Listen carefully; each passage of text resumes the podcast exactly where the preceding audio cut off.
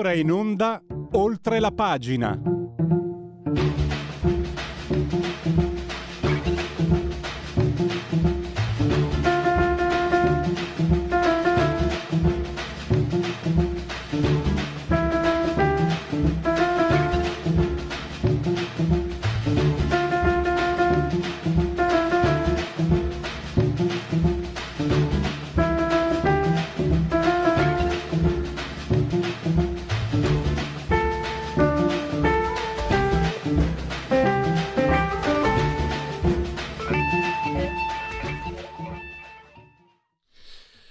Radio Libertà, gli applausi alla sigla di Oltre la pagina. Velocemente riepiloghiamo quello che vi aspetta oggi. Parleremo di servizio di leva obbligatoria, la NAIA, quella che tra, diciamo, le mie generazioni solo i fessi come me e i figli operai facevano, gli altri non lo facevano, avevano sempre qualcosa. Vabbè, pare che gli italiani la vogliono di nuovo. Fu tolta nel 2004 con il secondo governo Berlusconi. Adesso il 57% vorrebbe reintrodurla, ripristinarla. Ma non è solo l'effetto Ucraina, perché nel 2015 era al 56%. Insomma, pare che gli italiani siano tornati sensibili all'articolo 52 della Costituzione, quello secondo il quale la difesa della patria è sacro dovere del cittadino, che mi sembra anche di vedere un po' quello che succede con tanti civili ucraini che difendono le loro case, difendono la loro libertà, anche loro si armano, anche loro diciamo sembra che abbiano anche loro l'articolo 52 e che lo seguino, non lo so. Poi avremo Sergio Luciano e Giuseppe Liturri, parleremo di questi tagli alle accise. Allora, e non sono buone notizie, perché Sergio Luciano ci spiegherà come questa operazione sia, come si diceva un tempo, un panicello caldo. I problemi italiani sono strutturali, servirebbe un intervento europeo addirittura da 750 miliardi di euro bond. Spiega Luciano. Lo stesso Mario Draghi ha parlato della necessità di minimo 3 trilioni coordinati a livello europeo, ma a livello europeo non ci sentono perché il problema energetico è grave soprattutto in Italia. Mentre Liturri ci spiega che il decreto energia ha grossi problemi, prima di tutto di costituzionalità, perché successe anche la Robin Tax nel 2015, divieto di retroattività e divieto di istituire nuovi tributi tramite decreto legge. Questi sono i due punti che il decreto energia in qualche modo violerebbe. E poi c'è un altro punto, il modo per calcolare le extra entrate e tassarle di conseguenza è abbastanza pasticciato, tant'è che una simulazione di JP Morgan ha dimostrato che l'Enel in pratica non darebbe nulla, non avrebbe tolto nulla, e spiega Liturri che per restituire i soldi alle tasche degli italiani bastava uno scostamento di bilancio e farlo approvare in Parlamento. Così non è stato, e questo quindi è il quadro della situazione. Adesso naturalmente avete capito, avremo diversi ospiti, quindi lo dico anticipatamente, probabilmente non riusciremo a aprire le telefonate e sicuramente non riuscirò a leggere i vostri WhatsApp, sicuramente non li leggerò in diretta, poi siccome alle 12 bisogna giustamente passare la palla al microfono a chi viene dopo, non avrò tempo neanche di leggerli successivamente, quindi vedete voi se avete piacere lo stesso di usare il WhatsApp, ma oggi proprio non riuscirò, proprio per mancanza di tempo. Anzi, sono già in ritardo di 3 minuti con il nostro ospite, il nostro primo ospite, Arnaldo Ferrari Nasi, sociologo e presidente e fondatore di Analisi Politica. Benvenuto, dottor Ferrari Nasi, grazie per essere qui con noi. Grazie a lei e buongiorno a tutti gli ascoltatori. Allora, sembra Sembra, tra l'altro, mi dimenticavo, anche lei ha fatto, anzi lei mi sembra lei ha fatto la carriera, sì, ha fatto anche l'ufficiale, cioè io e lei siamo tra i pochi, dottor Ferrari Nasi, che hanno adempito al servizio militare dei tempi.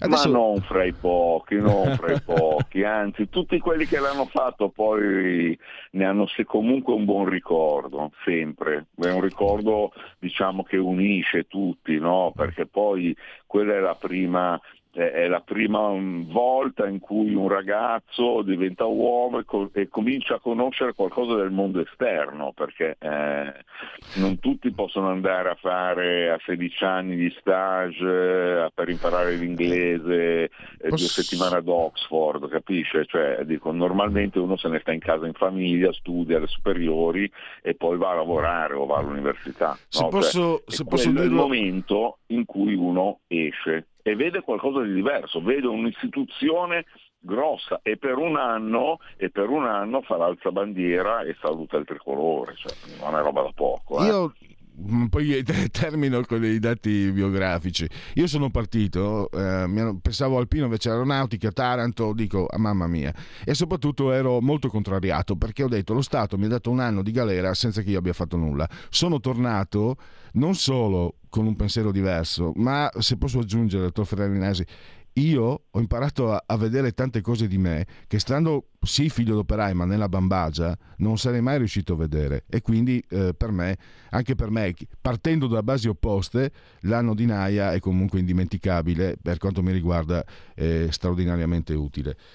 Partendo da posizioni diverse convergiamo sullo stesso risultato, però adesso queste posizioni sono condivise dalla maggioranza, abbastanza sorprendente, cioè mi ha anche un po' sorpreso, perché nel 2004 molti finalmente, invece adesso un po' meno di 2/3 sono favorevoli, e come rileva lei non è determinato dalla situazione ucraina, perché nel 2015, 7 anni fa, il pensiero era analogo ed è anche equamente distribuito, uomini e donne. Lei se l'aspettava? Sì. Si aspettava questa me l'aspettavo, nel senso che io questa cosa qui come sa, le mie analisi non sono sull'evento del momento, che allora è chiaro i sondaggisti poi vanno in televisione e sparano la loro, sono un po' come gli virologi, no? Ecco, io sono un sociologo, non un sondaggista e quindi io faccio delle analisi continuative per vedere se certi fenomeni che a me interessano sono presenti. Quindi io questa qui del 2015, ripetuta nel 2022, l'avevo già fatta nel 2010 se non mi sbaglio, e tra l'altro era stata pubblicata sul Foglio ed è così, cioè c'è comunque una maggioranza di persone, chiaramente un po' di più quelle, ma non troppo di più, quelle un po' più avanti con l'età, che riconoscono il valore, un valore che non fosse altro quello che diceva lei prima, cioè, e non solo conoscere se stessi, ma anche conoscere gli altri. Per esempio, io ero in Marina ed ero in un reparto di diplomati, perché c'erano radaristi e radiotelegrafisti. Eravamo alla Spezia, a un certo punto è arrivato il treno che prendeva i coscritti del sud, diplomati. Io era la prima volta nell'86 che vedevo un diplomato del sud che parlava italiano, perché noi nel nord industrializzato i meridionali in quel momento erano solo i terroni, quelli che ti rubavano le biciclette, giusto? Cioè, io era a 20 anni, per la prima volta ho visto uno come me, con cui sono diventato amico e ce li ho ancora adesso, di Santa Maria di Leuca, capisci? Proprio la punta, ed è così, no? Quindi questo ricordo e poi l'unitarietà eccetera è presente da sempre nella maggioranza, non di tutti, ma c'erano quelli contrari anche prima. È chiaro che quello che sottolineava lei, prima tutti contenti, poi ci si è resi conto, e sempre di più negli anni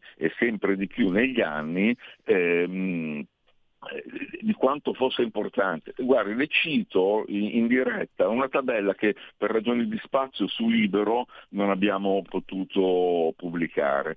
Allora, quanto è d'accordo con questa affermazione?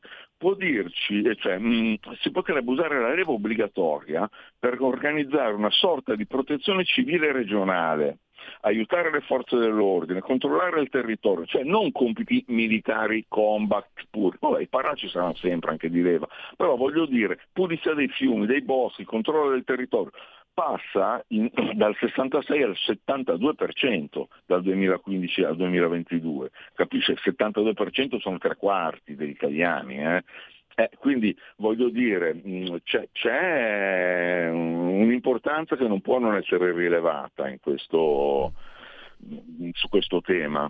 Tanto, mentre parlava dottor Ferrari Nasi, sempre con la memoria, io me lo ricordo ancora a Taranto, piazzale, saranno stati 2000 ed eravamo tutti divisi, diciamo, per provenienza. Io non venivo dal nord occidentale, ma da quello proprio della profonda provincia, quindi non avevo neanche l'idea del meridionale, come dice lei, non sapevo, perché da noi invece c'erano i colletti bianchi come meridionali e...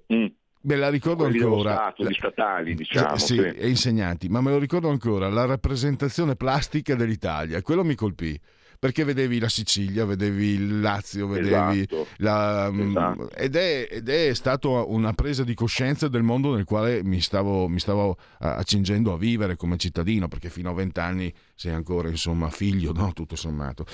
Certo.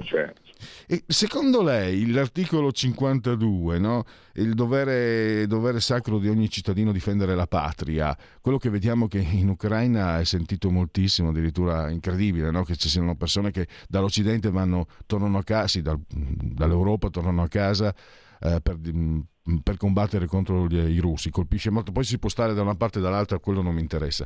È sentito, secondo lei, cioè quello che emerge, no? Lei ha detto bene, è un sociologo, quindi analizza, cerca di guardare, di cogliere le sfumature. Quello che emerge da questo sondaggio è un amor di patria che torna o è l'idea di un mondo perduto, non dico la nostalgia, cioè l'idea di mettere un po' di ordine in una situazione caotica come forse non si era mai vista prima?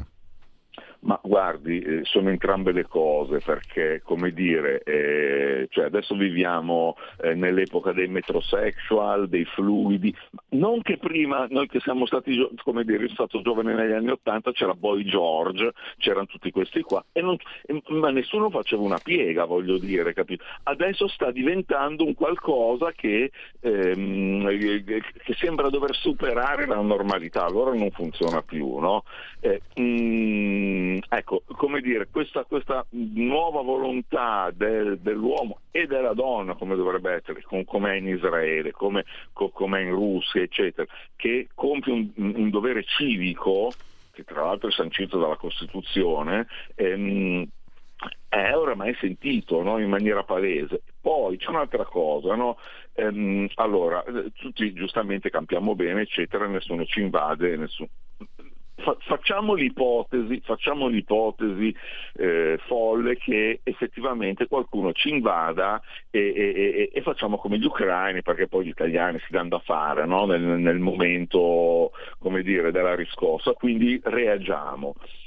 Allora, guardi che tenere un fucile in mano, cioè una volta nella vita, caricarlo, sparare, eccetera, te lo devono insegnare, cioè non puoi perdere un mese per saper prendere degli ordini, per sapere inquadrarti, per conoscere una struttura minima che poi ti rimane, no, nella vita, no? Sai cos'è? Ecco, questo serve anche, no? Questo serve anche. Quindi, come dire, il servizio militare obbligatorio era un, come prevede la Costituzione, proprio un compendio al capo 1 che recita la difesa della patria è un sacro dovere del cittadino, è chiaro, quindi saperlo fare anche, no? Cioè, serve a saperlo fare. Sì, io sottolineerei anche l'importanza dell'imparare il cameratismo, il senso del cameratismo. Che devo dire, è un'altra roba anche lì, cioè, io so amici veramente, un abruzzese di Giulianova, Teramo, che non sapevo neanche che esistesse, è diventato uno dei miei migliori amici, cioè, me lo sono portato su a Milano, cioè, ma lo chiedo, dico, ma cosa stai a fare? Non si impara, mi permetta di chiederle, è diventato un radiotecnico conosciuto in tutta Italia, quindi cioè, mi permetta di le voglio chiedere, proprio lei sociologo, non è il momento in cui impariamo a me viene questa definizione amicizia intelligente, cioè si impara a convivere intelligentemente con onestà e trasparenza, perché onestà e trasparenza fanno funzionare il gruppo. Poi a me manca tantissimo, perché dopo il militare ho trovato pochissime volte lo stesso tipo, però almeno ho imparato, credo, ma mi sembra che lei possa essere d'accordo, ho imparato come dovrebbe lavorare un gruppo, come dovrebbe essere un gruppo, anche se eterogeneo, anche se di diversa provenienza geografica, anche di diversi pensieri, addirittura politici o sportivi o quel che si vuole, però impari e selezioni chi rispetta queste regole e chi invece, chi non le rispetta, è out e fuori. Io ho imparato quello, e ho imparato che però dopo non l'ho più ritrovato. No, ma è giusto anche questo, nel senso che intanto, tu fai il militare, quindi sei nella più grossa istituzione della patria, anche se non conti nulla, no? Cioè, dico, sono un granellino. Quindi, cominci a dare priorità ai tuoi avvenimenti, alle tue cose, capito? Io tengo col Genoa, tu tieni con la Juve, e chi se ne frega, comunque diventa secondario, no? Cioè dico, oppure tu, c'è l'accento siciliano e quell'altro è veneto, e tra l'altro i veneti che anch'io era la prima volta che vedevo tanti veneti tutti insieme, tutti biondi e tutti che parlavano in dialetto, sì. Non c'era grossa differenza con i napoletani. A parte che erano tutti neri e parlavano tutti in dialetto, erano un po' diversi, però voglio dire, no? Facevano tutti il gruppetto, no? All'inizio, e poi dopo ti conosci, no? Cioè, E quindi come dire, ecco, vedi le differenze e uno dei miei amici si chiama Trevisan, di cognome, indovina dove l'ho conosciuto e indovina dove arriva, no? Ovviamente. E capisci quali sono le cose importanti da mettere prima e quelle da mettere dopo, e questo ti serve nella vita, certo. E secondo lei, per come è diventato anche nelle sue strutture e nelle sue istituzioni l'Italia, è possibile che ritorni il servizio di leva obbligatorio, magari non nella forma in cui l'abbiamo conosciuto noi, ma qualcosa del genere? Io me lo aspiro, che è un po' quella domanda, quella tabella che l'ho letto prima, no? Cioè una sorta di, chiamiamola, protezione civile armata, cioè militarizzata più che armata, perché il militarizzare una cosa te la inquadra e ti dà un senso di disciplina. Il servizio civile c'era già negli anni '80 e fondamentalmente era un imbosco, no? Cioè era veramente che queste istituzioni che utilizzavano il servizio civile prendevano dei giovani per 20 anni, per un anno, li facevano lavorare, non li pagavano e non serviva a niente. E invece, vediamo la missione Strade Sicure, no? Dove ci sono dei soldati veri che sono addestrati per fare un'altra cosa, no? Che invece li mettono lì a fare la guardia al magistrato, piuttosto che di pattuglia alla stazione centrale o robe del genere. Allora, secondo me questo è sbagliato, perché questi soldati che noi vediamo, questi alpini, questi fanti, questi bersaglieri, cioè, hanno minimo un anno di addestramento duro, oppure gli FP4, 4 anni, oppure anche quelli. Quindi quelli devono fare i militari veri. Allora, una sorta di milizia, chiamiamola così, no? Però deve essere inquadrata in maniera seria, non è seria uguale militare, a parer mio, ecco. La guardia forestale, voglio dire, no? Cioè, ma cazzo, mandi a pulire i boschi e poi non lasciano più il sacchetto di plastica nel bosco, prima di tutto, e non buttano più la bicicletta usata, cazzo, nel naviglio piuttosto che nel fiume, quello sicuramente, cioè. Intanto, quindi fai una generazione, formi una generazione con maggior coscienza civica, oltre che a utilizzarla, fra virgolette. Le chiedo, a parer suo, si parla adesso di esercito europeo, potrebbe essere un incentivo, cioè lo sfondo europeo che renderebbe più, diciamo, attraente addirittura un'iniziativa di questo genere, secondo lei? Ma non lo so, sull'esercito europeo adesso poi faremo un'altra intervista, perché sta per uscire un nostro nuovo articolo. Ci sono, no, si chiamano i gruppi tattici europei, sono EU Battle Group, che sono operativi in pratica, in teoria dal 2007, nella pratica sono stati utilizzati la prima volta nel 2019 e sono pochi, no? Adesso si cercherà di implementare questa cosa qui. Ma comunque insomma bisognerà arrivare lì, perché se no siamo dei nani anche in politica estera, come stiamo dimostrando ora, no? Quindi se vogliamo un'Europa funzionante deve essere così, se non vogliamo un'Europa, diventiamo come la Serbia, cioè uno staterello a sé stante, ognuno per sé, va bene, però dico, così siamo veramente una terra di mezzo come Europa, no? Ecco, quindi non funziona, insomma, funziona male, non che non funzioni, come insomma abbiamo già rilevato più volte, quindi si dovrà andare in qualche modo lì. Poi sta l'esercito europeo, cioè la Francia vuole fare l'esercito europeo suo con i soldi dei tedeschi, ma noi siamo in mezzo, va bene, noi serviamo in questo momento ai francesi per fare un po' di spalle grosse, perché economicamente sono messi male contro i tedeschi che vogliono fondamentalmente ritornare all'austerità e alla Francia, e men che meno a noi conviene. Ai tedeschi serviamo perché il nostro Nord Italia fa parte del sud industriale della Germania, quindi siamo un piccolo ago della bilancia in questo momento, ora, a parte l'Ucraina, voglio dire, fra i due colossi. Quindi possiamo giocarcela, insomma, ecco. E noi invece dobbiamo chiudere perché abbiamo terminato lo spazio. Io ringrazio ancora Arnaldo Ferrari Nasi di Analisi Politica, e a risentirci a presto, e grazie ancora. Va bene, grazie, buongiorno a tutti. Salve.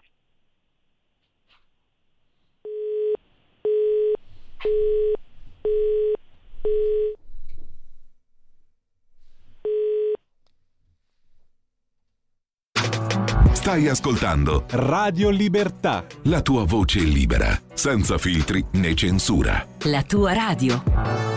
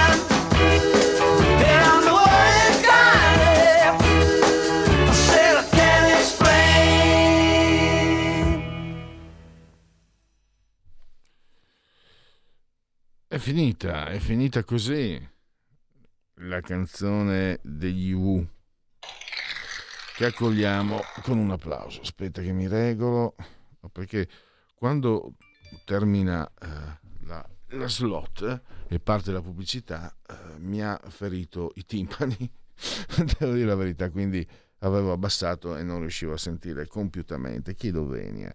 Dunque, facciamo velocemente i convenevoli formulaici, tra poco Sergio Luciano, benvenuti a Radio Libertà, oltre la pagina, al terzo giorno di Germinale Mese del calendario repubblicano, per tutti è un mercoledì mercoledì 23 di marzo, anno domini 2022 o 2022.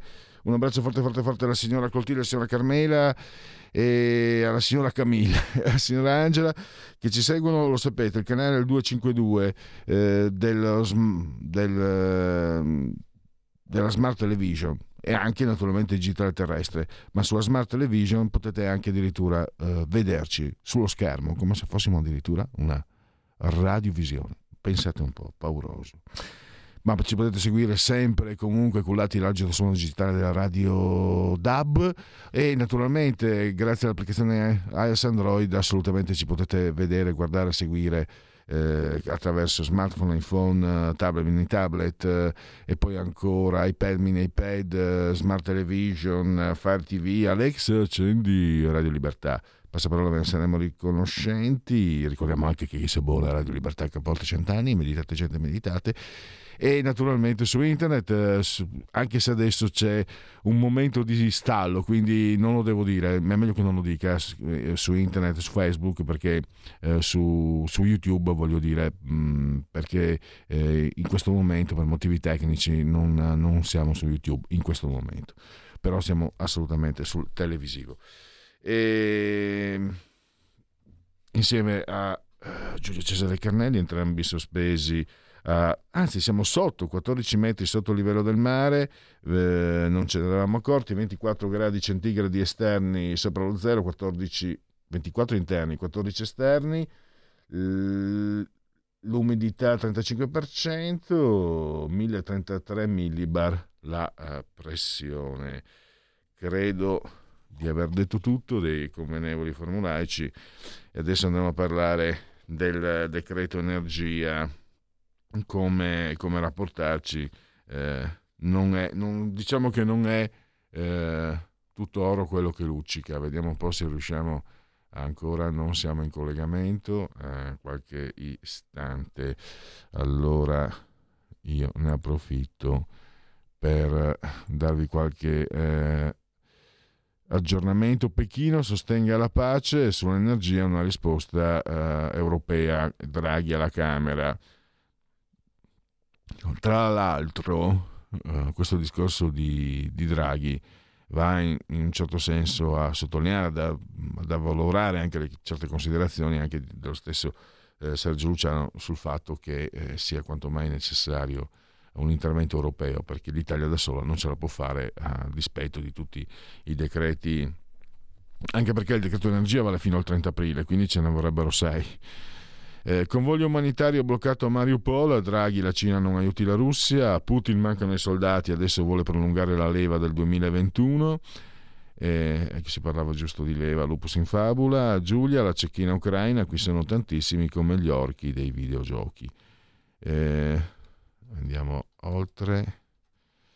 Diretta, Kiev accusa, bloccato convoglio umanitario a Mariupol, 100.000 in trappola, Draghi alla Camera, la Cina non aiuti la Russia, Green Pass ecco dove non servirà più dal 1 aprile. Ecco, perfetto, allora abbiamo in diretta Sergio Luciano, direttore di E-Economy. Buongiorno. Buongiorno direttore, grazie per essere qui con noi. Allora, stavo dicendo, direttore, che le dichiarazioni che ho appena letto di Draghi alla Camera, cioè praticamente si appella all'Europa, sì. Conferma quello che ho letto in un tuo articolo di qualche giorno fa, cioè si possono varare tutti i decreti energia che si vuole, ma da soli non ce la possiamo fare. Questo è il punto. E partiamo da qui. Tu sai che io non mi iscrivo al partito dei entusiasti di... Mi senti? Sì, ti sento benissimo. Non mi iscrivo al partito degli entusiasti a tutti i costi di Draghi e del suo governo, perché secondo me è un errore, bisogna essere sempre realisti. Però questa volta lui che cosa sta dicendo? Sta dicendo una cosa molto precisa. Mentre sulla pandemia il virus non guardava in faccia a nessuno, si è capito che non faceva distinzioni, quindi dopo le primissime settimane in cui a qualcuno dava l'impressione di pensare che fosse colpa dell'Italia se avevamo più contagi di altri, si è capito che arrivavano per tutti e quindi si sono messi in campo una serie di interventi economici sostenuti da tutti e anche distribuiti poi a favore di chi era stato più colpito, quindi diciamo l'Italia, la Spagna e la Germania nell'ordine. Adesso con la guerra le asimmetrie delle conseguenze economiche sono molto più marcate, per esempio la Francia ne ha di modestissime grazie alla politica lungimirante che ha fatto, per cui non è dipendente energeticamente dalla Russia come noi.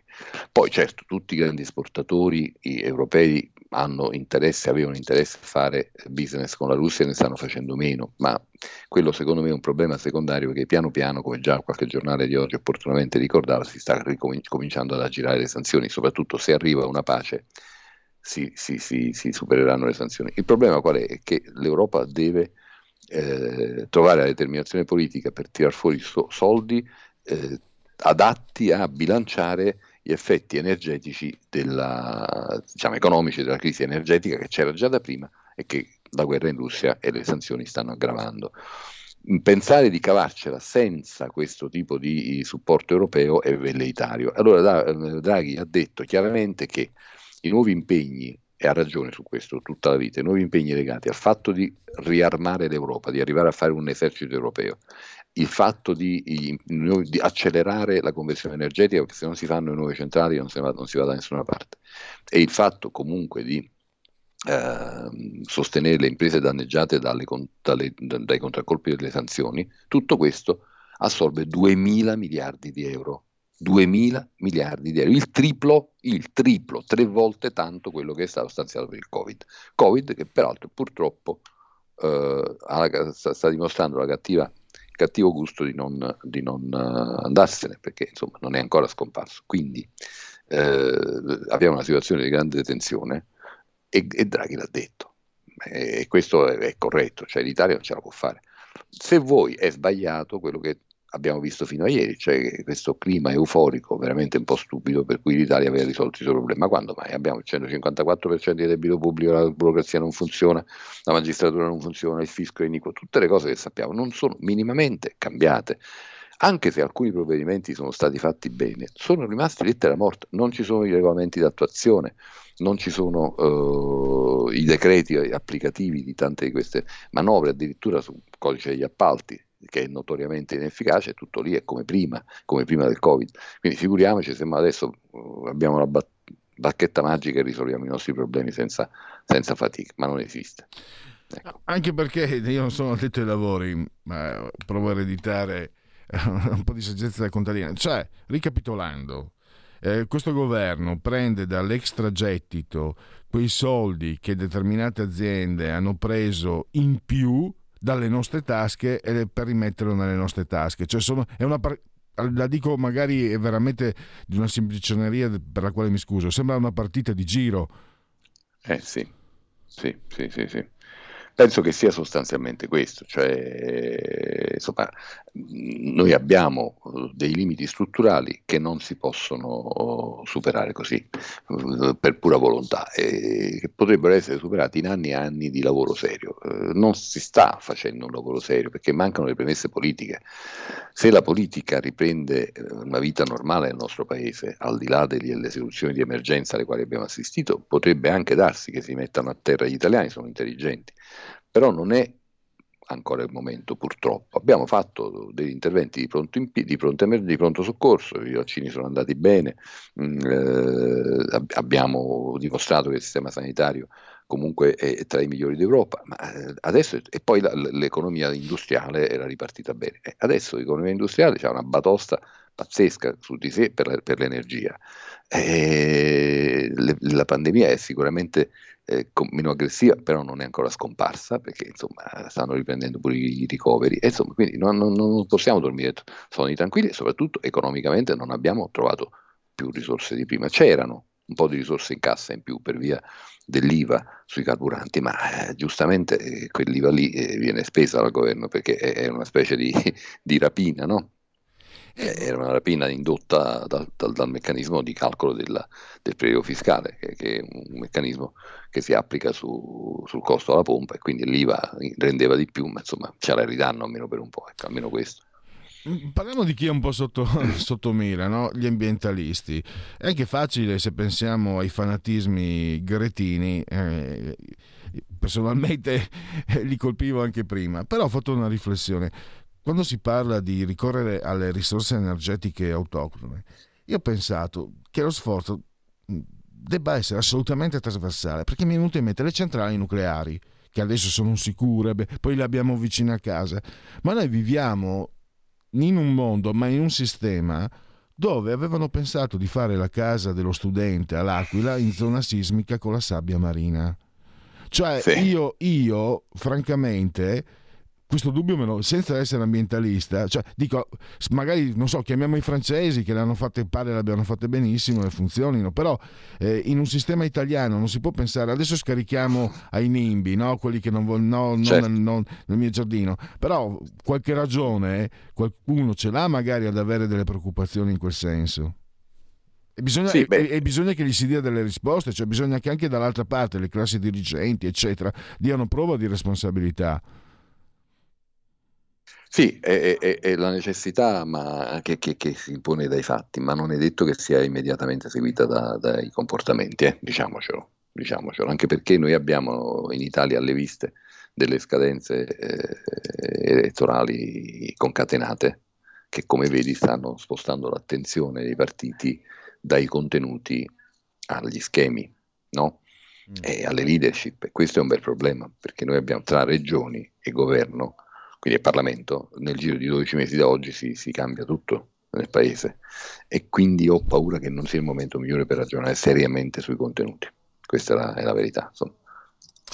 E sul PNRR leggevo insomma anche un po', anche lì non è tutto ciò che luccica. La critica è che i partiti stanno ostacolando questo cammino, questo percorso, e avevo letto che purtroppo per esempio arrivano pochissimi progetti dal sud, che è quello che forse avrebbe più necessità, più beneficio da queste risorse, dico io. Beh, sicuramente sì, sicuramente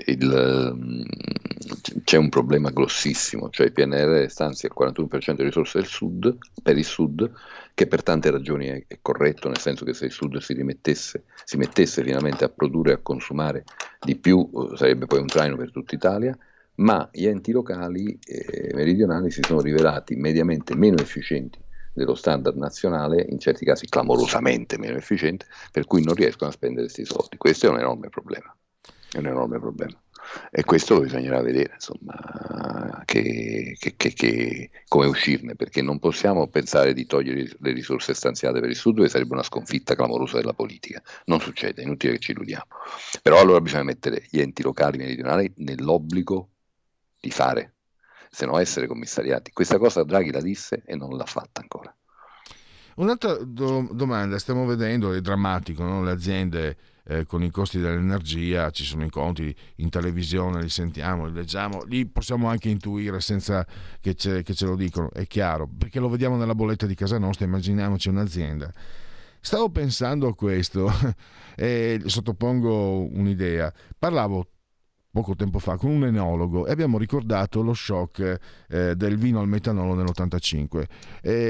Enologo, produttore eccetera, lui disse sì, effettivamente c'erano troppi mascalzoni, dopo quella botta ci siamo messi a fare sul serio. Morale, adesso il vino italiano, non c'è nazionalismo in questo, è il più buono, probabilmente è il migliore del mondo, quasi dal nord al sud. Prima era più che altro centro-nord, adesso il sud fanno vini fantastici, e anche come quantità. Non è che l'economia a questo punto abbia bisogno di uno shock del genere, per quanto non auspicabile, per reagire, per trovare la forza di reagire e di fare le cose in un modo diverso da come vengono portate avanti finora. Sì, però la forza di reagire che a livello ideale si può concretizzare in questo momento, no? Poi deve trovare uno sbocco operativo. Lo sbocco operativo dovrebbe essere quello delle decisioni, no? Quello della capacità politica, e questa non la vedo, soprattutto non la vedo sul territorio. Quindi... E tu come vedi nel quadro complessivo questa situazione ucraina, come può incidere? Ovviamente sì, è una domanda da niente. E anche secondo te come può andare a finire, quali sono gli sviluppi? Su questo ti sorprenderò forse, ma sono ottimista. Perché dico questo? Perché secondo me le trattative sostanziali sono molto più avanti di quanto ci raccontano, perché far vedere, nessuna delle due parti in causa ha interesse a far vedere, a dire, ad ammettere che è interessata a chiudere un accordo. Putin non può dirlo, perché ovviamente se lo dicesse dimostrerebbe di non essere così sicuro di poter vincere la guerra nel senso classico.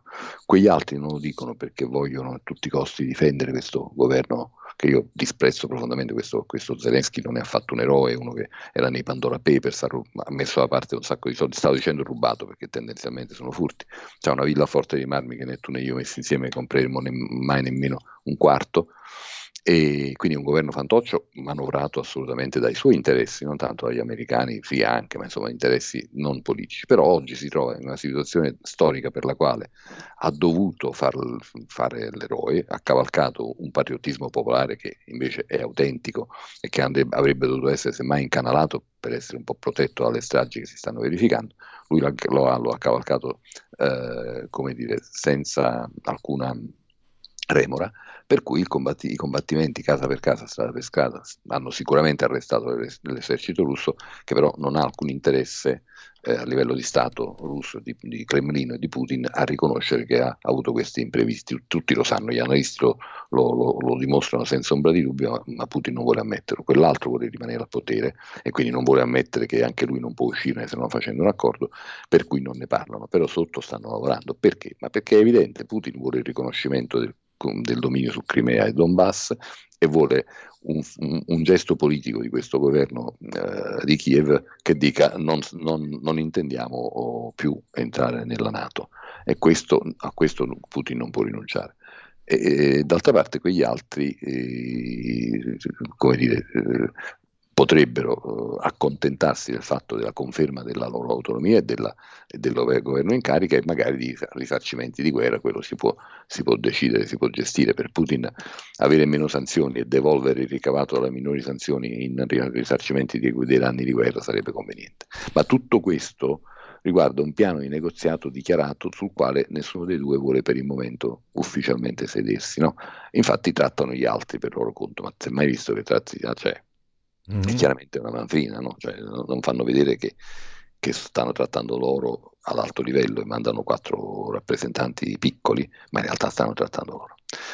Quindi insomma io sono ottimista, credo che nel giro di 2-3 settimane da oggi una tregua ci sarà, e secondo me ripartirà un percorso di ricostruzione. Non credo alla guerra nucleare, all'olocausto, una cosa assurda che non interessa a nessuno, insomma.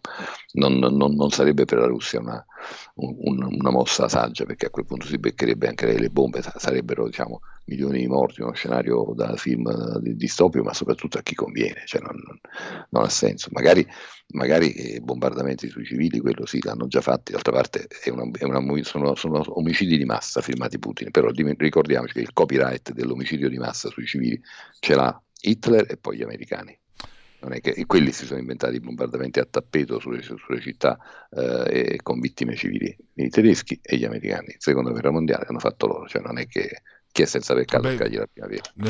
Nel 92 vennero desecretati dei documenti negli Stati Uniti che comprovavano che negli anni 50 si fecero esperimenti in grande stile sugli effetti del radioattivo, insomma del nucleare, esatto. Con irradiazioni in grandi città. Infatti, dovrei scappare. Ah, vabbè, no, scusami. Allora... mi scuso con gli ascoltatori, ma purtroppo.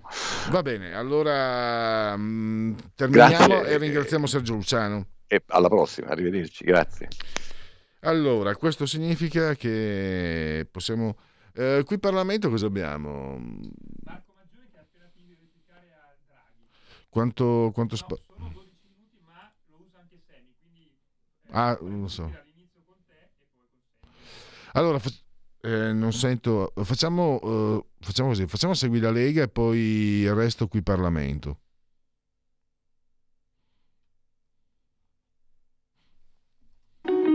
Segui la Lega è una trasmissione realizzata in convenzione con La Lega per Salvini Premier. Dunque, vediamo... Apriti sesamo, legaonline.it, potete, scritto legaonline.it, potete iscrivervi, è molto semplice da questo sito, 10 euro che si possono versare tramite PayPal senza che vi sia nemmeno la necessità che siate iscritti a PayPal, poi il codice fiscale, i dati, quindi verrà recapitato alla Maggione per via postale la tessera Lega Salvini Premier. D43 il codice della Lega, il 2/1000, D di Domodossola, 4 volte matematica e 3 il numero perfetto.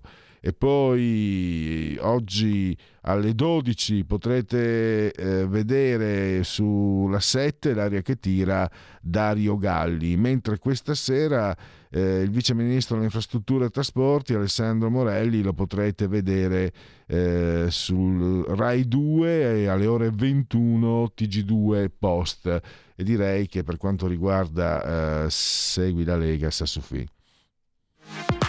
La tua radio è ascoltabile anche con la televisione in digitale. Sul telecomando della televisione digitale o del tuo ricevitore digitale puoi scegliere se vedere la TV o ascoltare la radio. Risintonizza i canali radio e troverai anche Radio Libertà, canale 252.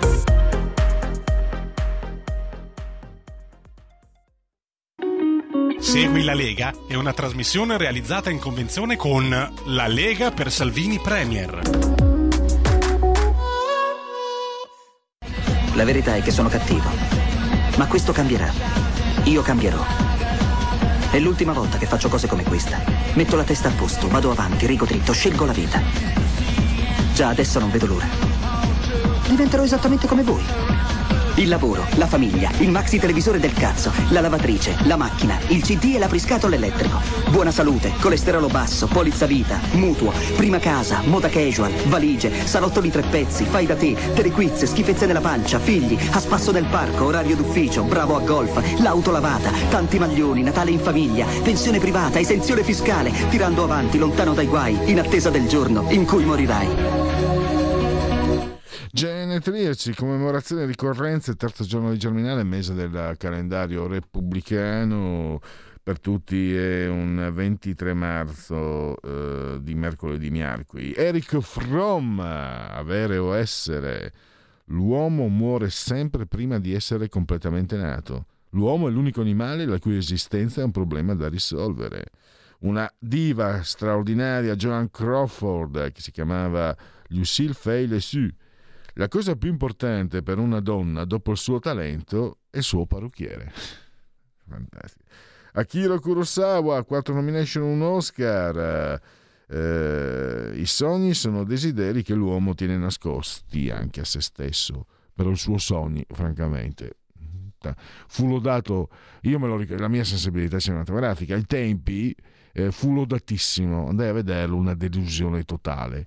A posteriori dicono che è un film non riuscito. Vabbè, ma al tempi lo lanciavo, bellissimo. Se non vai a vedere Sogni non sai cosa ci nasce. Piero Chiara da Luino, ma il papà è siciliano. Cosa aspetta lei? La felicità? Allora della vita non ne capisce nulla. Armando Testa, Carmen Fitta, ve lo ricordate? Fantastico. Beh, io direi che Ugo Tognazzi, il Conte Mascetti. Inflazione significa essere poveri con molti soldi in tasca. Ah, è stato allenatore anche del tuo Torino, tanti, prima ancora che tu nascessi, Gustavo Giagnoni col colbacco da Olbia, anti-juventino naturale. I Cars di Rico Kasek, che è di origine polacca, che è scomparso 3 anni fa. Corinne Piccolò, in realtà Corinne Clery, nome d'arte, Stuardo. Alan Elkan, marito d'arte, sua moglie era Margherita Agnelli, poi hanno divorziato e poi hanno fatto anche John, Lapo e Ginevra, mamma mia. Shaka Khan, Yvette Stevens, I Feel For You, era di Prince, era anche nei Blues Brothers, nella scena con James Brown. Brianzolo di Inter e Sampdoria, calcio, Alessandro Scanziani, Serena Fagioli. quella un po' efebica, con poco seno, Serena Grandi. Harry John Woodcock, dietro l'inchiesta niente, molte sue inchieste che avevano tanto fumo poi sono finite con poco arrosto. Damon Albarn dei Blur, Gorilla Z, per molti anni ho creduto che Lucy in the Sky with the Diamonds fosse di Elton John. E poi, dico io, poi hai smesso. E infine il presidente della FIFA, Gianni Infantino. Pensate che cocktail, svizzero, papà calabrese, mamma bresciana, tifoso dell'Inter. Incredibile. Non mi ricordo più se c'è la sigla di chiusura. No, non c'è la sigla di chiusura. Allora, velocemente, ho 2 minuti per... Il sondaggio SVG, metti pure in condivisione. Allora, Fratelli d'Italia 21,8, Partito Democratico 21,6, Lega 16,4, Movimento 5 Stelle 12,9, Forza Italia 7,8, Azione Calenda 5,2. Togliamo condivisione e la rimettiamo, perché io sono curioso sempre di vedere cosa fa Renzi. Italia Viva 2,2. Basta condivisione. E poi abbiamo, vediamo, sì dai, che ce la possiamo fare, no, via, questo era, l'abbiamo già parlato. E allora questo sull'economia di guerra, committente Corriere della Sera, sondaggio realizzato da Ipsos. Mi aspetto che peggiori l'economia al 42%, mi aspetto che resti invariata al 30%, mi aspetto che migliori il 17%, non saprei l'11%. Lei sta prendendo in considerazione di fare qualcosa, limitare gli spostamenti in auto il 30%, fare scorte alimentari 19%, abbassare il riscaldamento domestico 19%, rimandare un acquisto importante 15%, rimandare le decisioni e fare investimenti 10%, rimandare le vacanze, i programmi delle vacanze 10%, ritirare più contante 7%, acquistare pastiglie di iodio utili in caso di contaminazione radioattiva al 4%, nessuna di queste il 25%. Poi gli interventi annunciati dal governo possono essere sufficienti, 12%, sono probabilmente insufficienti, ma credo non sia possibile fare di più il 42%, sono del tutto insufficienti il 25%. Poi a proposito dei prezzi, si parla della denuncia del ministro Cingolani, ha fatto bene il 41%, ha di fatto messo in luce una difficoltà dello stesso governo nel contrastare questi possibili fenomeni, 39%, non saprei 20%. Il prezzo dei carburanti dovrebbe ridurre di più, 55%, dovrebbe attivare un monitoraggio 37%, imporre un limite ai prezzi 18%, applicare direttamente uno sconto 17%. Ne parleremo proprio con Liturri di questo. Stai ascoltando Radio Libertà, la tua voce libera, senza filtri né censura, la tua radio.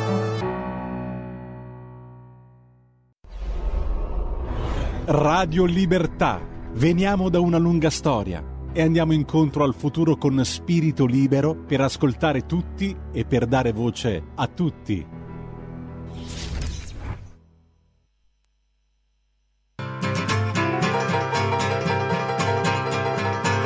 Let's see action.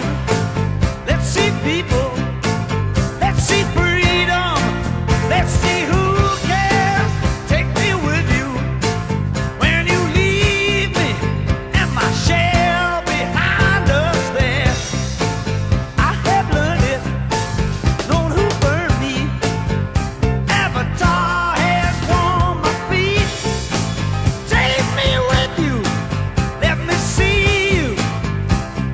Time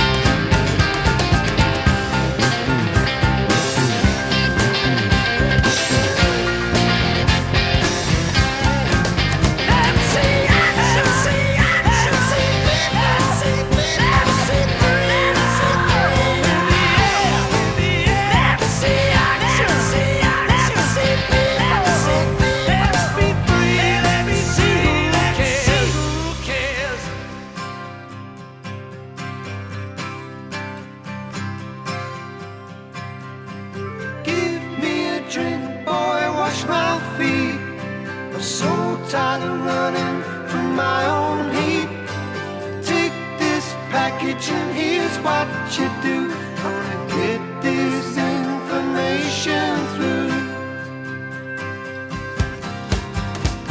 I don't know where I'm going. I don't know what I need. But I'll get to where I'm gonna end up. And that's all.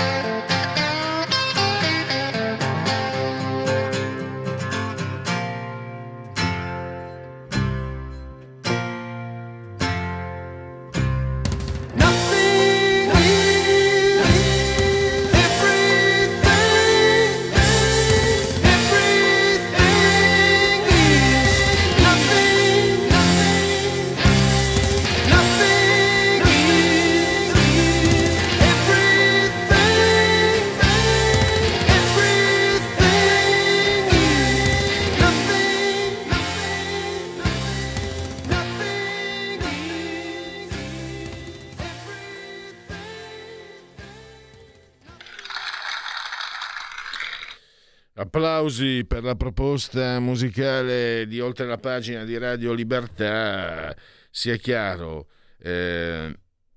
Dunque, gli ingredienti li ho portati io, ma la scelta, ho portato più CD, la scelta, perché sono miei, ma la scelta appunto, l'arbitrio spetta ai nostri tecnici, e ho scoperto, ma non avevo dubbi, che Giulio Cesare Carnelli ama profondamente You. Sei in buona compagnia. Pierluigi, il pallone è tuo, però non sei come quello geloso che non fa giocare gli altri bambini. Sei più bello giocare... No, mi piace da quando ho fatto questa scelta, perché così... perché altrimenti lì la scaletta, vi metto lì il prezzo, il brano, invece certe volte così anche per me è una sorpresa. E non è una sorpresa invece perché di questi tempi... essere ottimisti non sembra il miglior vaccino nei confronti della realtà. Giuseppe Liturri ieri, poi oggi, ha ripreso l'argomento, ha spiegato insomma come questo taglio delle accise, questa diminuzione del costo della benzina rischi di essere solo un buco nell'acqua. E Giuseppe Liturri della Verità lo abbiamo al telefono, lo saluto e lo ringrazio. Benvenuto Liturri, mi sente? Sì, buongiorno Pellegrini, grazie per l'invito, buongiorno a tutti gli ascoltatori. Allora io invito, se non l'avete fatto, a leggere l'articolo di ieri che ho letto con moltissima attenzione, e sono riuscito a leggere anche quello di oggi, perché lei spiega punto per punto. Allora, innanzitutto mi dispiace dirlo perché comunque c'è anche la Lega al governo e poi perché non va bene così, però purtroppo lei ha spiegato, cioè purtroppo non sono state fatte le valutazioni come si dovrebbero fare sui tagli agli extragettiti. Per esempio lei ha citato anche la simulazione di JP Morgan, l'Enel non pagherebbe nulla e questo significa che non andava fatta così. E lei poi chiude, direi, con un suggerimento, un'indicazione che io trovo francamente incontrovertibile, e mi dispiace davvero che questo governo, dove c'è la Lega che noi amiamo, non sia arrivato a questo, cioè un normale scostamento di bilancio approvato in Parlamento per restituire e rimettere i soldi in tasca agli italiani, ai quali, non dimentichiamolo, questi soldi sono stati tolti con aumenti che non dovevano esserci. Prego, le do la parola per spiegarci tutto. Sì, grazie. Io metterei le cose in prospettiva per poi andare sul dettaglio del decreto approvato venerdì, che è uscito poi in Gazzetta Ufficiale lunedì sera. Le cose in prospettiva vanno messe in questo modo, cioè siamo alle prese da luglio 2021, cioè da quando la Commissione europea ha lanciato questo programma di transizione ecologica molto rapido per farci conseguire dei obiettivi di riduzione delle emissioni entro il 2030 prima e poi entro il 2050, è stato come lanciare davvero un fiammifero in un pagliaio. E quindi da quel momento noi abbiamo avuto un incremento impressionante dei costi energetici, di energia elettrica e di gas, quindi eravamo già lanciati a 200 all'ora contro un muro. Poi è arrivata la guerra, la tragedia della guerra, e questo ha ulteriormente esacerbato un fenomeno già in atto. Quindi ricordiamoci da dove siamo partiti. Questo perché? Perché la scelta di organizzare il mercato dei prodotti energetici nell'Unione Europea è stata una scelta tutta improntata al libero mercato, senza alcuna regolazione, con regolazioni totalmente insufficienti. E l'insufficienza della regolazione l'abbiamo scoperta, ripeto, già nell'estate-autunno 2021 e poi in maniera clamorosa in queste ultime settimane.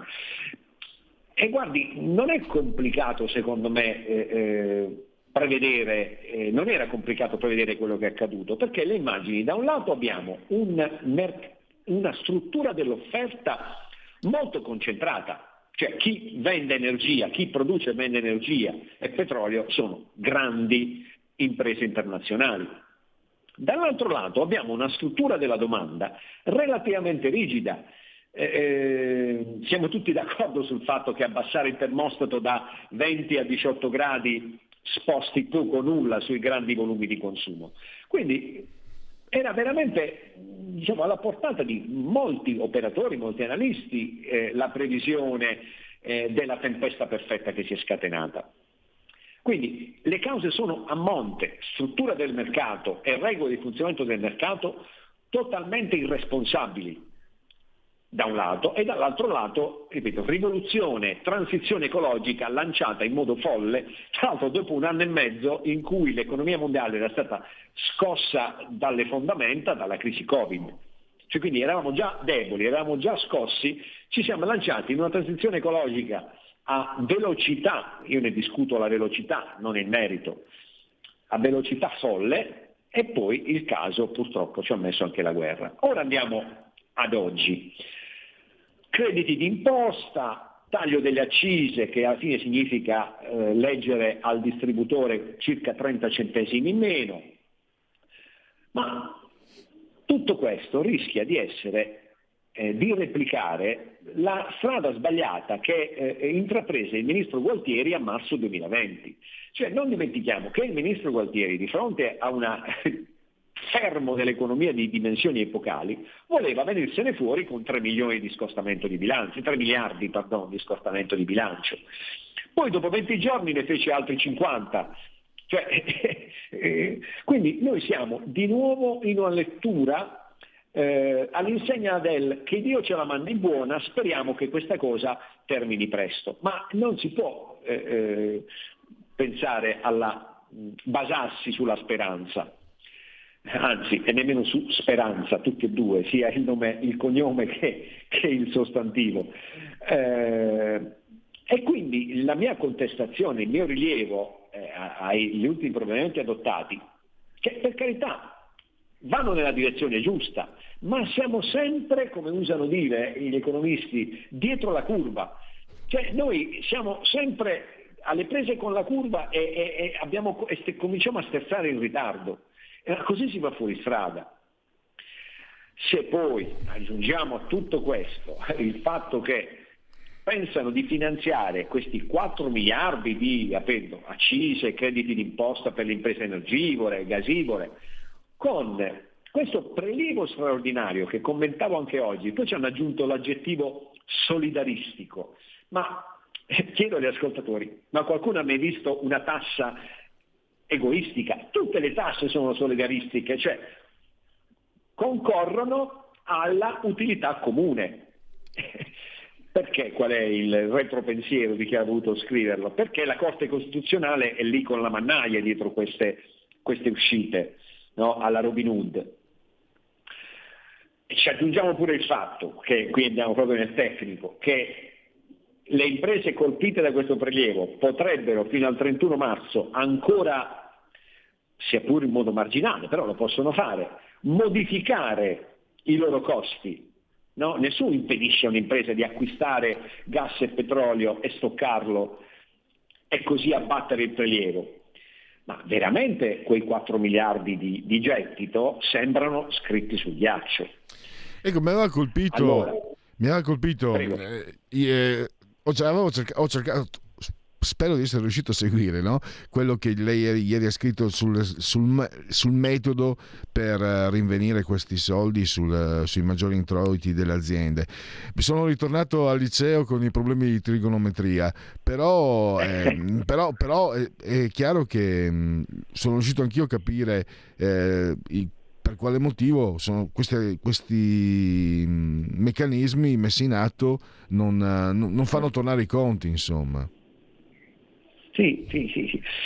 Allora, tutto questo davvero arrabattarsi, ecco, io lo chiamo arrabattarsi, perché c'è un motivo a monte e lo scopriremo tra 2 giorni. A livello europeo siamo spaccati come una mela, ancora una volta. Ci sono i paesi nordici che premono per il mercato libero, il mercato non si tocca, il mercato produce degli esiti, quali che siano, vanno accettati. Questa è l'impostazione di olandesi, tedeschi e tutto il resto. Poi ci sono Spagna, Italia e Grecia, sostenuti dalla Francia, ma fino a un certo punto, perché la Francia è il nucleare. Da questo gran caos la Francia è stata toccata in misura inferiore. Spagna e Italia sono in ginocchio. In Spagna tutti i quotidiani, tutti i giorni, parlano di manifestazioni di decine di migliaia di agricoltori e di imprese che sono alla canna del gas, e in Italia siamo nella stessa condizione. Allora, spaccati come una mela, e le soluzioni quali sono? Ripeto, altri dicono non toccare nulla. Noi diciamo, cominciamo a mettere un tetto ai prezzi del gas, cominciamo a fare degli stoccaggi, ma soluzioni di breve periodo. Anche il prezzo del gas, il tetto al prezzo del gas, è molto discusso dagli economisti e dagli aziendalisti in termini di efficacia. Quindi anche le soluzioni che noi porteremo al tavolo del Consiglio europeo di domani e dopodomani sono soluzioni su cui, prima ancora che i nostri partner europei, il no è arrivato anche probabilmente dalla logica economica, cioè non funzionano, perché quando un mercato a monte è viziato, viene lasciato funzionare in un modo che poi produce certi esiti, a valle non puoi pensare di, determinare esiti diversi. Gli esiti sono quelli, no? Io oggi ho scritto, parafrasando Humphrey Bogart, no? Ho scritto è il mercato bellezza, mi piace il mercato e allora andate a sbattere, anzi purtroppo andiamo a sbattere. Allora c'è una soluzione, io prevedo un Consiglio europeo molto molto combattuto, non dico a livello di quello famoso del luglio 2020 che ci misero 5 giorni per partorire il recovery fund, ma credo che ci andremo vicino, perché l'urgenza è enorme, cioè ripeto, Spagna e Italia sono in grandissima difficoltà, e questo ci aggiunge un ulteriore elemento. Le difficoltà sono diffuse in modo asimmetrico. Ancora una volta, quello che i cittadini italiani, ma i cittadini europei che vogliono bene all'Europa, questa comunità di popoli, dovrebbero sapere. Cioè ogni volta che c'è una crisi noi scopriamo di avere un assetto istituzionale e delle regole che anziché mitigare l'impatto delle crisi, né invece ampliano gli effetti. Questo è un dato di fatto di cui dobbiamo prendere serenamente, tra virgolette, atto, ma proprio per poi migliorarlo. Cioè noi abbiamo delle istituzioni che nelle crisi fanno esplodere le differenze. Ricordiamo la Grecia e l'Italia nel 2012, ma ricordiamo oggi, ripeto, Spagna e Italia le prese con dei costi energetici di gran lunga più alti rispetto a quelli degli altri partner europei. Così non va bene. Lei tra l'altro oggi ha anche rievocato Nitti, addirittura siamo andati lontani. Sì. Sì, io sono un appassionato di storia, soprattutto la storia economica mi interessa molto, e quindi sono andato a riguardarmi e ho detto scusatemi, ma ci sono dei precedenti? E ci sono, e come? Perché nella prima guerra mondiale tutti urlavano contro i sovrapprofitti dell'industria bellica, no? L'Ansaldo, la Fiat, che... ma sappiamo come finì malissimo, perché ci provò Nitti, poi ci provò Giolitti, dopodiché ci pensò la crisi a spazzare via tutto. Cioè questi che pensiamo siano sovrapprofitti, ripeto, il cui meccanismo di calcolo è stato fatto in modo ma così grossolano che se un ragazzo al primo anno di economia avesse visto o vedesse una cosa del genere o dicesse una cosa del genere all'esame sarebbe bocciato. Cioè tutti quanti hanno detto abbiamo voluto tagliare con l'accetta una situazione che invece andava gestita col bisturi. Ecco, siamo a questi livelli, quindi molto molto deficitarie, grossolane le soluzioni, perché ripeto si voleva prendere tempo, perché se l'Europa non ci dice quello che dobbiamo fare noi non tocchiamo palla, purtroppo. E volevo tornare sulla questione dell'incostituzionalità, no? Anche Confindustria, tra l'altro, lo ha sostenuto questo rischio. Ricordo appunto che potrebbe essere incostituzionale per la retroattività e il fatto di istituire nuovi tributi tramite decreto legge, cioè verrebbero violati questi due principi. Secondo lei ha ricordato anche la Robin Tax del 2015 che fu fermata proprio dal punto di vista costituzionale. Quanti rischi ci sono? Perché Liturri, c'è anche la politica di mezzo, un'eventuale bocciatura secondo lei non rischia anche di creare un terremoto nel governo, nelle forze politiche? Gli effetti politici diciamo del fallimento della misura sono evidenti, ma io prima ancora che arrivi la Corte, credo, siccome il 30 giugno è fissato il termine di versamento di questa imposta, io sono così seduto ad aspettare i 3,9 miliardi di gettito. Io sono qui che li aspetto. E l'incostituzionalità quindi potrebbe arrivare dopo, cioè prima leggeremo potremmo leggere, per carità, qui facciamo delle simulazioni, facciamo delle ipotesi avvalorate da operatori di mercato, perché come lei ha detto, se un gruppo come Enel mi dice che non verrà affatto toccata da un'imposta del genere, ma io vi chiedo, ma allora chi la pagherà? Il commerciante di gasolio qui dietro l'angolo? Ma ce ne vuole per arrivare a 3,9 miliardi di tasse. Allora, quindi sarà prima la finanza ad arrivare prima della Corte.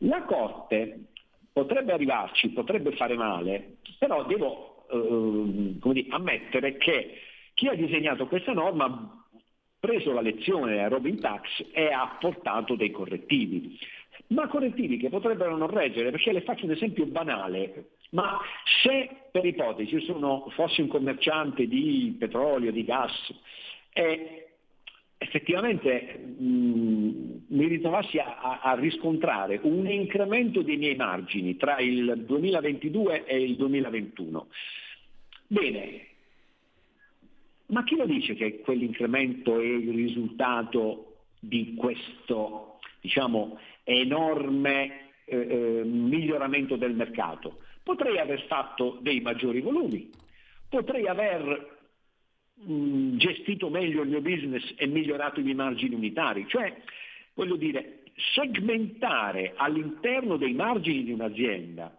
la quota parte oggettivamente derivante dal fatto di essermi ritrovato col vento a favore, perché questo è, cioè ci sta, attenzione, la dottrina ammette che se praticamente vinci il 5+1 Superenalotto, perché diciamo il petrolio, il gas passa da 20 euro a metro cubo a 120 euro a metro cubo, sono dei sovrapprofitti, d'accordo, ma come segmentare questa parte qui? È complicato e lì rischia di cadere. Poi la foglia di fico del solidaristico o anche della eccezionalità e temporaneità della misura, perché la Robin Tax fu bocciata perché era permanente. Questa invece l'hanno disegnata, cioè hanno preso lezione dalla Corte e l'hanno disegnata in modo eccezionale e temporaneo. Sì, ma va ad agire su una massa di margini che davvero il cui calcolo lascia il tempo che trova e si presta anche a manovre elusive, perché, ripeto, fino al 31 marzo nessuno, se io fossi un commerciante di idrocarburi, nessuno potrebbe impedirmi di riempire i miei depositi e quindi poi vendere successivamente ad aprile. Solo per questo motivo io potrei abbassare i miei margini, calcolati in quel modo banale, perché se fossero calcolati così come dottrina aziendalistica comanda, ovviamente questo sarebbe ininfluente. Però siccome hanno deciso di fare le cose con l'accetta, nessuno mi può impedire di comprare la merce e di stoccarla. Certo, potrei fare una manovra sbagliata, perché i prezzi potrebbero scendere ad aprile, ma questa è un'altra vicenda. Ecco, siamo alle prese con queste soluzioni. Tutto perché non vogliamo mettere mano alla soluzione principale. Che, guardi, glielo ripeto, rischiamo di fare la fine che fece Gualtieri, che non volle mettere 50 miliardi nei primi 10 giorni e poi ce ne mise altrettanti in ritardo. Cioè, farla dopo una cosa del genere costa di più. Assolutamente. Pare che avremo la risposta tra domani e venerdì. Io spero che da Bruxelles, dal Consiglio europeo, arrivi la risposta, ma mi permetterà di dire che sono piuttosto scettico. Per noi invece è arrivata la conclusione, abbiamo terminato il tempo, comunque ritorneremo sicuramente su questo argomento insieme al dottor Giuseppe Liturri, potete leggere i suoi articoli sulla Verità se ancora non l'avete fatto. Grazie ancora, risentirci presto. Grazie Pellegrini, buongiorno a tutti. Dunque, velocemente l'ultimo sondaggio Demos MP, committente La Repubblica, la fiducia nei paesi stranieri per la Germania 49, Ucraina 44, Francia 40, Stati Uniti 38, Regno Unito 37, Cina 12 e Russia il lupo cattivo 7, quindi come era intuibile. Vediamo gli ultimi aggiornamenti. L'ANSA, Mariupol, sequestrato convoglio umanitario, il personale prigioniero delle forze russe. E ho ancora un minuto per leggere. Avevo detto di non mandarli, che non avrei fatto il tempo, invece ce la faccio. 2 cantonate della Lega, Covid, guerra, non penso di sopportare altro, lo scrive Giuseppe. E poi velocemente reddito di base universale con Montenegro, la Slovenia ha raggiunto le firme, qualificata per reddito universale se non ci sono obblighi a ottenerlo. Poi la foto, questi sono gli uomini di Zelensky, filo nazisti e filo NATO, alleati dell'Italia del governo Draghi, dove noi follemente vendiamo armi e uomini per combattere una guerra non dichiarata dalla Russia. E basta, non ce la faccio più perché adesso devo dare assolutamente, mi dispiace per gli altri, ma avevo anche detto che non ce l'avrei fatta, quindi in un certo senso ho fatto di più. Comunque grazie a tutti coloro che li hanno mandati e mi scuso per coloro che non verranno letti. Devo assolutamente lasciare lo spazio sia al Qui Parlamento con Marco Maggioni e poi Talk con Carola Rossi, gentili per scelta, liberi di stare bene. Buon proseguimento, grazie a Giulio e grazie a voi per aver scelto anche oggi Radio Libertà. Qui Parlamento. Deputato Maggioni, prego.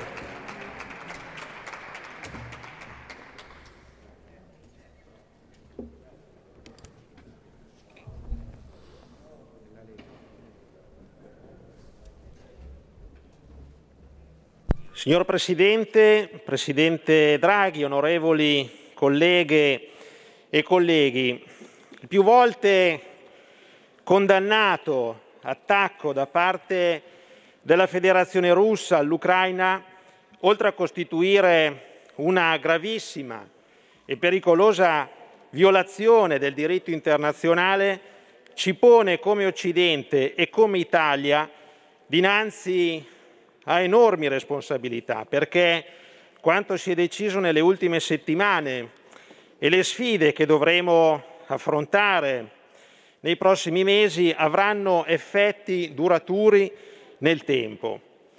È ormai evidente, credo a tutti, che le buone relazioni commerciali costruite in 30 anni con la Russia sono compromesse e questo ci impone di rivedere il nostro modello di Paese in tempi rapidissimi, soprattutto in chiave energetica.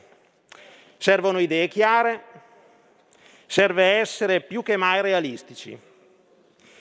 Il conflitto ci sta portando a rivedere le nostre scelte in materia di difesa, che al pari della sanità era colpevolmente diventata luogo di continui tagli di bilancio. E sempre questo conflitto ci fa fare i conti con la realtà, come negli anni scorsi, con gli attacchi terroristici di matrice islamica, con cui ci si rese conto dell'importanza della sicurezza interna agli Stati occidentali. Si discute ora di incremento delle spese militari, del raggiungimento di quel 2% di PIL che per anni gli Stati Uniti in sede NATO ci hanno indicato come livello di investimento necessario per una difesa al passo con le necessità attuali e future. Al Consiglio europeo si parlerà di integrazione della difesa europea, ma in questo caso dobbiamo essere chiari. Una vera difesa comune presuppone una politica estera comune, che sappia utilizzare il deterrente militare sulla base dell'interesse comune dell'Unione europea. Qui Parlamento.